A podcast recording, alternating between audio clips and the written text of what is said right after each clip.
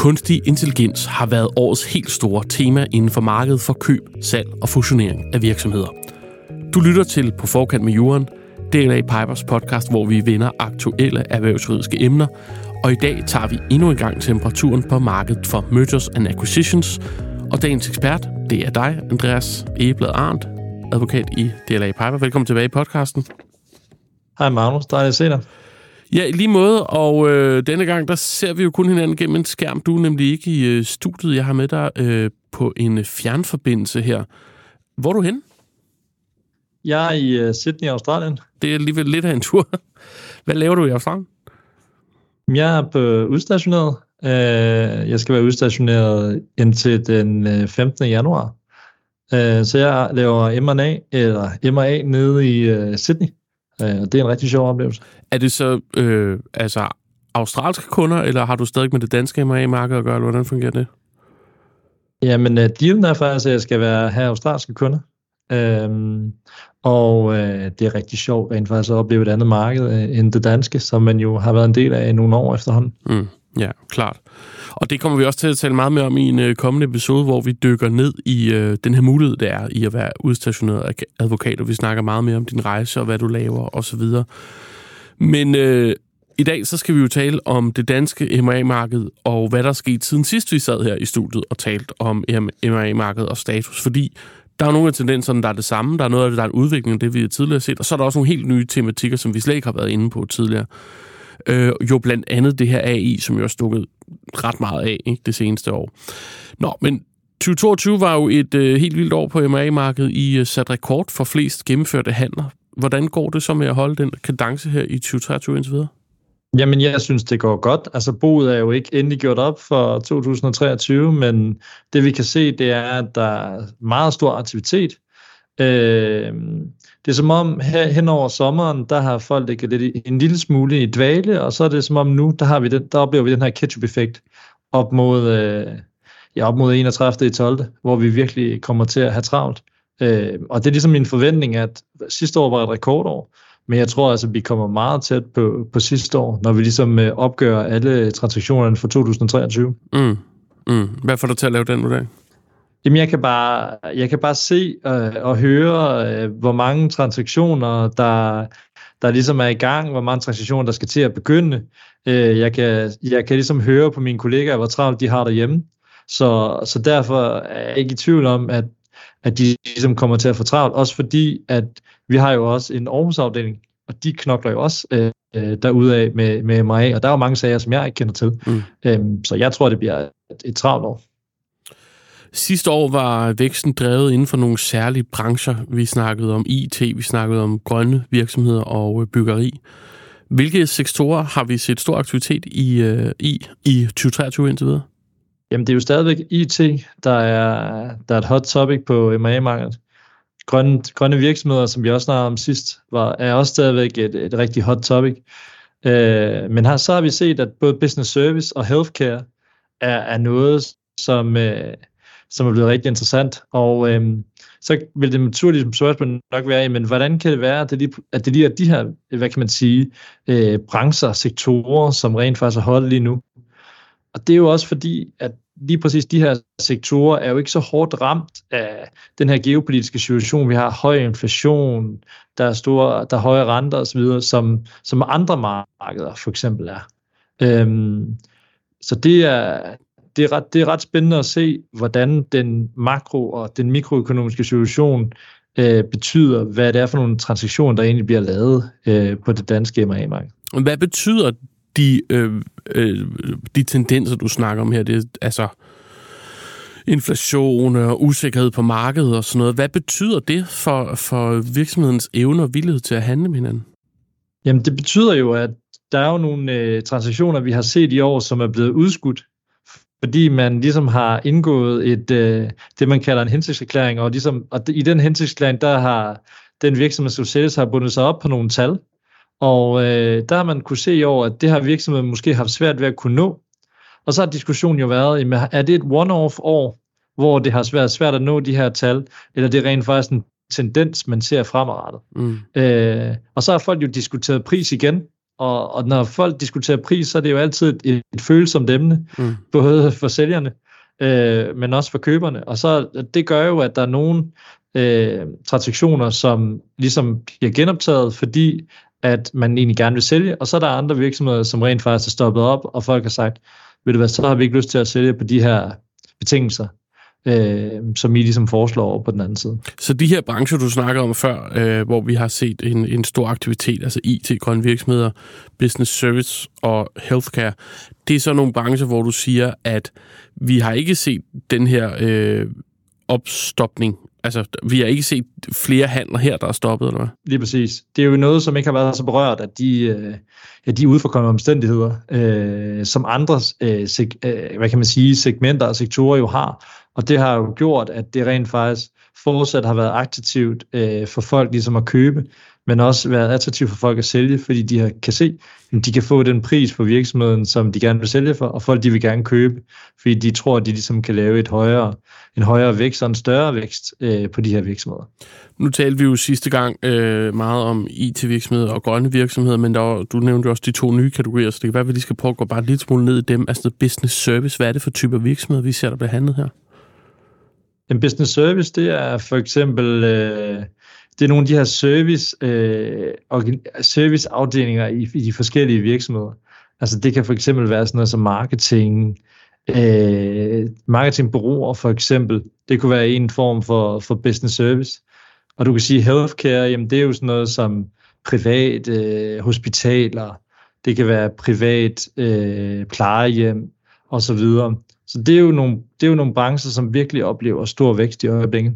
Ja, og lige præcis healthcare vi jo i Danmark, i medicinalbranchen, jo oplever en helt vild vækst og værdiøgning, og alle de ting, der sker med Novo Nordisk osv.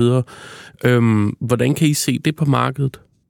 Jamen, du kan sige, altså man, øh, man skulle vist have købt aktier for i Novo Nordisk for 20 år siden. altså det, den her healthcare-branche er jo, er jo så interessant. Også fordi, at nogle af de her healthcare-forretninger er jo også forbundet med stor risiko. Yeah. Altså, nogen har jo et kerneprodukt, og du kan sige, får de tilladelse til det, jamen, så kan de virkelig se en gylden, en gylden fremtid foran sig. Men så hvis de ikke får den nødvendige tilladelse, jamen, så kan det være make it or break it. Øhm, det er jo en, en sjov branche, altså lige præcis den del af healthcare er jo en sjov branche, men når vi kigger ligesom på private, altså private, institution, private institutioner som privathospitaler, som privat plejehjem og så videre, så, er det jo, så tror jeg, at det, det er noget, der er kommet for at blive. Vi kunne også se til sidste valg, at det var noget, der blev diskuteret rigtig meget, øh, om vi skulle have offentlige institutioner, om vi skulle have private institutioner, og det tror jeg er en diskussion, vi også kommer til at have fremrettet. Men når, når, når der kommer mere værdi ind i sådan en branche, øh, så ruster det vel også virksomheder som for eksempel Bavarian Nordic eller Novo Nordisk eller andre af de store øh, til at kunne være øh, være stærkere opkøbere. Altså der, der kommer vel også flere penge ind i branchen til at kunne til at lave nogle mulige opkøb. Det, det, øh, det er jeg helt sikker på. Det er jeg helt sikker på, at vi kommer... Altså du kan se, især Novo øh, har jo et holdingselskab, som laver rigtig mange opkøb og bruger rigtig mange kræfter på det. Og det er jeg helt sikker på, at vi også kommer til at se i fremtiden.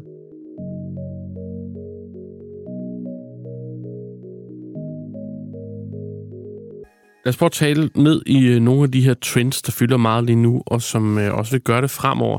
Sidste år så talte vi meget om ESG, og ESG det står jo for Environmental, eller det står jo for Environment, øh, Social og Governance. Og det er jo sådan en slags øh, målestok for virksomhedernes evne til at tage ansvar på de her tre områder. Og det er jo også en målestok, som jo øhm, både man kan have en værdi i virksomheden, man, at man gerne vil, vil arbejde med, men der er jo også kommer mere og mere lovgivning inden for det her område og krav til virksomheden. Er det her stadig en trend, der fylder meget, når I snakker øh, due diligence i forbindelse med overtagelse af virksomheden? I høj grad, især inden for, især inden for retail. Øh, og som du siger, så er der jo ny lovgivning på vej. Øh, det kommer her, der kommer en høring her i november, slut november måned, og det betyder jo også, at der kommer øget ESG-rapporteringskrav for, for mange virksomheder i Danmark. Så det er jo noget, som er kommet for at blive, og det er også noget, som udvikler sig med meget, meget stærk kraft. Det er en, en stor trend, øh, vi ser på det danske M&A-marked lige nu det var det jo også for et år siden, da vi talte sammen sidst, eller for knap et år siden, da vi talte sammen sidst. Øh, at den trend blev større? Ja, det synes jeg. Altså, nu kommer der jo igen øh, ny lovgivning. Øh, vi har den her grønne dagsorden, som vi, øh, som vi har på global plan, og vi har også grønne lån øh, fra bankernes side. Det er jo noget, der begynder at blive mere og mere tværfagligt i ESG, og det gør det jo også øh, enormt interessant øh, som M&A-rådgiver, når man sidder på de forskellige deals. Ja, hvordan påvirker det den proces, I har? Jamen det påvirker jo, hvis det er for eksempel er retail. Øh, jeg tror at sidste gang, der nævnte jeg Kongens Lloyd og CL Seifert som, mm. øh, som deals, som jeg ligesom havde været på. Og det er jo noget, som vi allerede fra, da vi ligesom får sagen ind, det er jo noget, vi snakker om. Det er jo noget, vi øh, både snakker om internt, men det er jo også noget, vi snakker med kunden om. Hvordan er, det, hvordan, hvordan er øh, jeres ESG? Hvilke problemstillinger, hvordan er jeres værdikæde? Hvad, hvad, er der nogle problemstillinger på den værdikæde, I har? Øh, og hvordan øh, skal vi håndtere det her i en transaktion? Mm. Det er jo enormt interessant at sidde med, øh, synes jeg. Er det og det er noget, som vi kommer til at sidde mere og mere med. Er det noget, I bare har fokus på, eller er det også noget, øh, de købende og sælgende virksomheder står fokus på? Det er et grund til, at, øh, at, vi også, at vi har stort fokus på det. Det er fordi, at både sælger, som sagt, har meget stor fokus på det i forhold til, hvad er det for en værdikæde, de har, mm. hvordan får de produceret deres produkter, men det er også noget, køber har ekstremt stor fokus på. Også i forhold til, at en køber øh, kan jo også have de langsigtede briller på, og vil eventuelt gerne sælge den her virksomhed igen. Og der er det jo også vigtigt for dem, at den her ESG-værdikæde, det er, det er i orden, og der er i orden i, i penalhuset, og de rent faktisk kan fremvise over for en ny potentiel køber, jamen den her virksomhed overholder de krav, der er, og vi har i øvrigt med de nye ESG-krav, der kommer, assureført os og ligesom været moderne og ligesom holdt os til den tid, som vi nu engang er i. Fordi M&A-markedet er en dynamisk øh, er en dynamisk branche, en dynamisk verden, som hele tiden udvikler sig ud fra de trends, vi har. Og derfor er man også hele tiden nødt til at omstille sig, og hele tiden nødt til at tænke, jamen hvis den trend, den kommer nu, hvilken impact har det så mm. for M&A-markedet going forward? Inden for den del af businessverdenen, der jo handler om founders, som laver virksomheder øh, med det formål at have en altså en, en, en exit på et tidspunkt. Altså man gerne vil lave en virksomhed op, lave en service, opfinde et produkt for på et tidspunkt at sælge sin virksomhed til en større virksomhed som strategi. Der vil det vel så også betyde, at man nu her helt fra starten af gør sig øh, øh, gør sine hoser lidt, lidt grønnere ved at have tænkt det her ind. Det vil altid være rart, ligesom fra start af, at have lagt en strategi. Mm. Og det, øh, i og med, at der er så mange retsområder, når man rent faktisk laver en virksomhed, så kan det jo godt være overskueligt som founder. Ja. Men hvis man sidder med noget retail, noget hvor man har et produkt, man rent faktisk sælger, så er det, vil det være rigtig, rigtig godt at starte med ligesom at tænke over, hvilken strategi har vi i forhold til vores, i forhold til vores ESG? Hvor får vi vores produkter fra? Ja. Kan vi lave dem selv? Skal vi have nogen til at producere dem for os? Øh, og tænke den her værdikæde igennem, inden man rent faktisk får det ud på det danske marked. Altså det er nemmere at finde en leverandør, hvor man har styr på det, og samarbejdet til at starte med, end at skulle ud og finde en leverandør, og så måske efter nogle år enten få styr på det, eller finde en anden leverandør. Ja, præcis, og du kan også sige, at der er jo rigtig mange danske virksomheder, som gør det enormt godt inden mm. for retail. Så det kunne jo også være, at man ligesom skulle kigge nogen over skulderen og tænke, skal vi også samarbejde med dem, som, dem, øh, som en konkurrent også bruger inden for branchen? Eller skal vi finde en anden, og kan, jeg tror, det er meget mund, øh, min, øh, min forståelse er meget, at det er mund til mund uh, inden for den her branche, og man virkelig stoler meget på hinanden, og man har længerevarende partnerskaber, ja. hvilket gør, at når man først, er, når man først har et, et partnerskab, og når man først har fundet sammen, jamen så er det noget, som fortsætter i mange år fremover.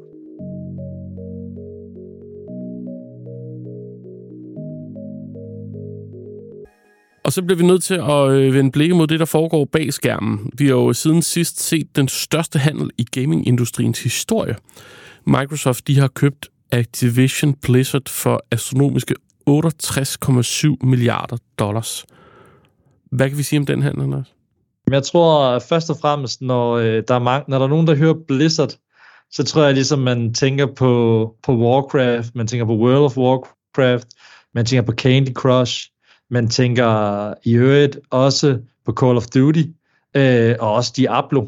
Øh, det kan jeg huske, jeg har spillet øh, i sin tid. Og det er en kæmpemæssig virksomhed, mm. øh, vi taler om her. Øh, det, jeg tror, vi kan sige om den handel, det er jo ret interessant.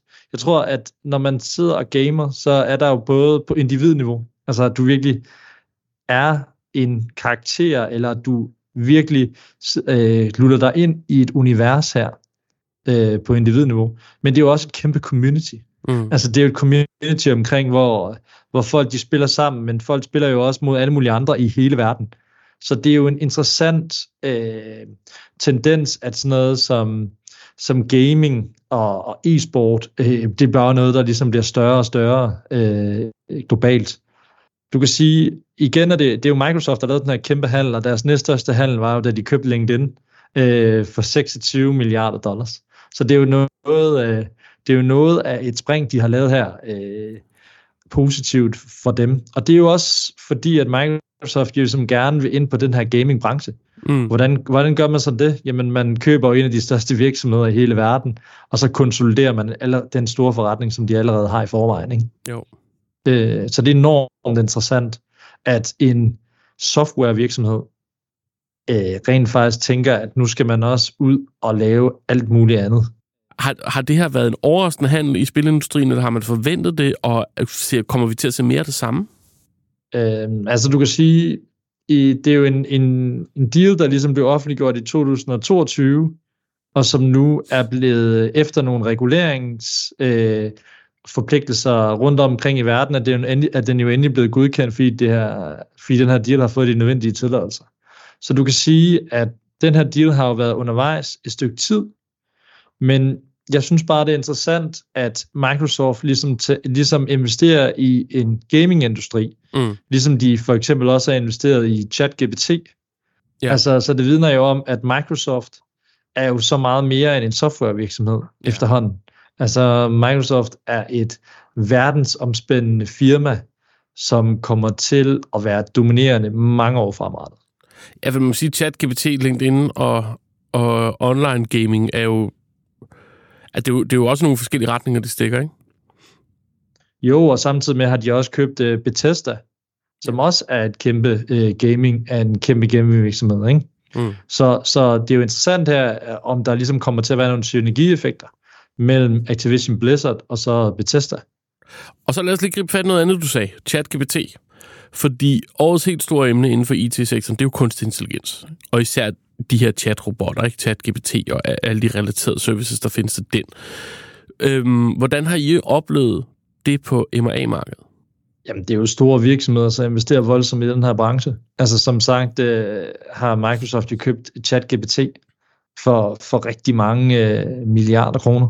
Mm. Og øh, samtidig med, så kan vi se, at der er jo investeret 85 milliarder dollars i 2022 i AI og, og det estimeres til at være over 100 i 2023. Mm. Så det er jo et, et marked, som øh, er kommet for at blive, og det er et marked, som der virkelig sprøjtes mange penge ind i. Derfor kan man også sige, at det er jo et våbenkapløb, vi har her. Altså det er store virksomheder, som ser ind i det her, og som ønsker at rent faktisk øh, konsolidere sig på det her marked. Jeg, jeg så lige øh, at Microsoft ligesom øh, vil introducere AI, som både kan læse og svare på e-mails mm. i øh, fremadrettet. Ja. Det er jo, det er jo spændende. Øh, der er jo nogle udfordringer ved, at den både skal læse og svare e-mails, vil jeg sige. Der er det jo rart, at man ligesom kan forholde sig til det, man får, og lige kan tænke over det, inden der bliver svaret. Men det AI er jo med til ligesom at forøge hastigheden. Og så handler det også om, at man ligesom kan verificere de oplysninger, som rent faktisk kommer ud af AI, så man er sikker på, at det, den rent faktisk siger, er korrekt. Nej, når det så er Microsoft, der gør det, så øh, kan de integrere det direkte i den Office-pakke, vi alle sammen har i forvejen, så lige pludselig, så har vi det bare, så er det, så er det et produkt, vi alle sammen har, bare har tilgængelighed til, ikke? Så det er ikke øh, ind på en eller anden hjemmeside, hvor man skal prøve kræfter med at sidde og lege med en, med en chatbot, men det bliver simpelthen integreret i de programmer, vi kender i forvejen. Ja, lige præcis, at det bliver jo intuitivt, det bliver brugervenligt. Og så kan man også sige, når Microsoft ligesom investerer i ChatGPT, så verificerer de i og for sig jo også AI. Mm. Og at det her, det skal være en, en ny, øh, en ny trend i vores, øh, en ny trend i vores hverdag. Det er jo også sådan lidt sådan et øh, gold rush, ikke? Fordi der må vel også sidde virkelig, virkelig mange mennesker i store IT-virksomheder og i generelt store virksomheder tænker, vi bliver nødt til at investere i det her, fordi ellers så... altså, nærmest sådan en, en overinteresse i at ville ud og investere i det her, ikke? Jo, det tror jeg, det tror jeg, du har ret i. Altså, det er jo noget, der har været undervejs et stykke tid, og jeg tror, at folk, øh, og når jeg mener, siger folk, så mener jeg store virksomheder, de øh, tænker, at de skal med på vognen her, for så kommer de, så, så, øh, så de bagud i forhold til deres konkurrenter, når man kigger et år frem. Så folk tænker også lige nu, at det er nu, vi skal hoppe på toget, det er nu, vi skal integrere det i vores løsninger, det er nu, vi skal arbejde smart. Mm. Øh, og så tror jeg også, at hvis det kan hjælpe os med at være effektive, så er det jo også med til at skabe work-life balance. Mm. Øh, I højere grad kan du sige, hvis det er, at man kan få bruge hjælpemidler i sin hverdag, der gør, at man mere effektivt kan passe sit arbejde. Så det, det går jo ind i mange forskellige ting, AI accepterer man, og nu tænker jeg som, som køber, accepterer man øh, øh, i sådan et marked her øh, og løbe en større risiko, fordi man så også tænker, der potentielt set det kan være en større gevinst? Jamen, jeg, jeg, jeg, har tænkt over, jeg har tænkt over det spørgsmål i, i længere tid faktisk, også uafhængigt af den her podcast. Og det, det, jeg, det jeg tænker, at folk de gør, det er ikke, at de tager større chancer, men jeg tænker, at folk de arbejder hurtigere og mere effektivt, når de ligesom ser, at der er en mulighed for at, at, at få den AI-teknologi, som man gerne vil have, og den er spot on i forhold til den virksomhed, som han driver. Øhm, så jeg tror, at når man ser en mulighed, så vil man meget gerne have det integreret, og hvis man har mulighed for at kunne gøre det hurtigt, så tror jeg, at man ret hurtigt kan, kan vækste som virksomhed. Men hvis man arbejder hurtigt, arbejder man vel så også mindre grundigt? Nej, det vil jeg ikke, det vil jeg ikke sige. Det, det handler bare om, at der er flere med, ja, øh, okay. øh, flere med på projektet. Så derfor så, øh, så har man en proces, hvor der er mange øh, og mange specialister, som, som hurtigt er inde og undersøge en virksomhed, og hurtigt er, er med til rent faktisk at presse på, for at man kan lukke en transaktion så hurtigt som muligt. Ja, og så er der jo det her med, at på et eller andet tidspunkt, så viser det jo så, så at der er nogle af de her løsninger, som bliver sindssygt gode, og vi alle sammen kommer til at bruge, og så er der sikkert også en hel masse af de her løsninger, som jo viser sig ikke at være noget, ikke? Øhm, og markedet bliver jo også mættet på et eller andet tidspunkt. Du havde en sjov samling, da vi talte om det den anden dag, øh, med paddelcentre før jeg, øh, før jeg overrev kildescenen, der var jeg en hyppig øh, paddelspiller.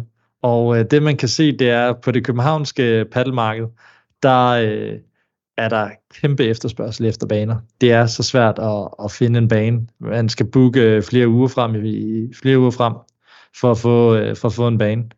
Og, øh, men i Sverige, der har de booket så mange baner, at de er nødt til at lukke ned, fordi markedet simpelthen er mættet. Og øh, det bliver jo spændende at se øh, inden for inden for AI, hvem der rent faktisk vinder det her våbenkapløb, og hvem der ikke gør. Og hvad er det for nogle teknologier, vi kommer til at bruge fremadrettet, og hvilke bruger vi ikke. Det er jo virkelig svært at forudse, øh, og vi følger jo interessant med, fordi man er også nødt til som MRA-rådgiver at hoppe med på vognen og forstå det her, øh, for rent faktisk at vide, hvad der sker inden for det her marked, men også i forhold til, hvordan kan man effektivisere arbejdsgange, både internt og eksternt med brug af AI.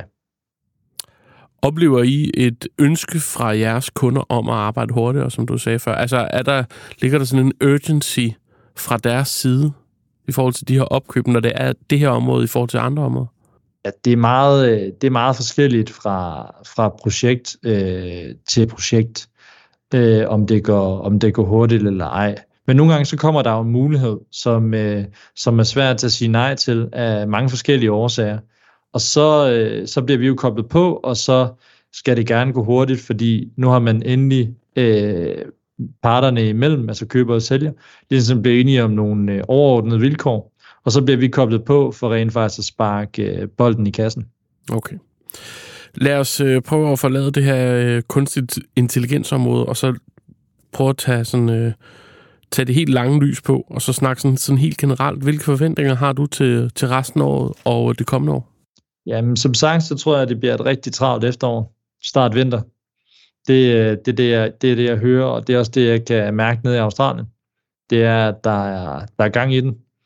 Og øh, jeg tror, at det kommer ind, det ligesom fortsætter ind i det kommende år. Øh, så jeg tror også, at der kommer til at være meget aktivitet, og jeg forventer også, at, at vi fortsat kommer til at være konsolideret og forankret øh, i toppen af markedet øh, i DNA. Øhm, som en afslutning og en lille opsamling på de ting, vi taler om her i podcasten, så beder jeg jo altid gæsterne om at komme med et par gode råd. Og øh, lad os prøve lige at holde lidt fast i det her med AI. Øh, hvad er dit bedste råd til en virksomhed, som skal ud og lave et opkøb af en virksomhed inden for AI? Jamen, for det første, så tror jeg, at det er rigtig godt at have en strategi for, hvordan man, øh, man gerne vil bruge det her AI i ens forretning. Øh, der er nogen, der ligesom laver en 100-dages plan i forhold til rent faktisk at integrere den her virksomhed. Øh, og det kunne man jo ligesom starte med at lave en, en forretningsplan øh, vedrørende det nye opkøb, øh, og ligesom tænke, hvordan får vi integreret det her AI i vores nuværende løsninger. Derudover så tror jeg, det er ret øh, vigtigt, at man ligesom har nogle specialister in-house, som ved noget om AI, som rent faktisk kan, kan verificere, at øh, den her AI kan virkelig flytte noget, øh, og man, det kan virkelig betyde, at man kan få en, øh, en større vækst i, øh, i virksomheden fremadrettet, øh, og virkelig få de synergieffekter, som man håber på, når man køber øh, en virksomhed inden for AI. Og så tror jeg til sidst, at det er rigtig vigtigt, at de tidligere øh, ejere, founders, hvad de nu er, at de ligesom bliver en del af virksomheden, at de øh, også nikker til øh, den kultur, de rent faktisk kommer ind i og har lyst til at være med på rejsen, og øh, kan være med til at udvikle det her AI øh, under nogle nye vinger, men hvor de stadigvæk føler, at det er deres lille hjertebarn, som de øh, arbejder på. Så det vil være mit, øh, mine gode råd her. Jamen, øhm, tak for det. Det var alt for denne udgave af På forkant ved Jorden. Tak til episodens ekspert, Andreas Eblad Arndt. Du kan finde og øh, følge podcasten i din foretrukne podcast-app. Du kan også finde dette og øvrige afsnit på vores hjemmeside dlapiper.dk. Mit navn er Magnus Krabbe. Tak fordi du lyttede med.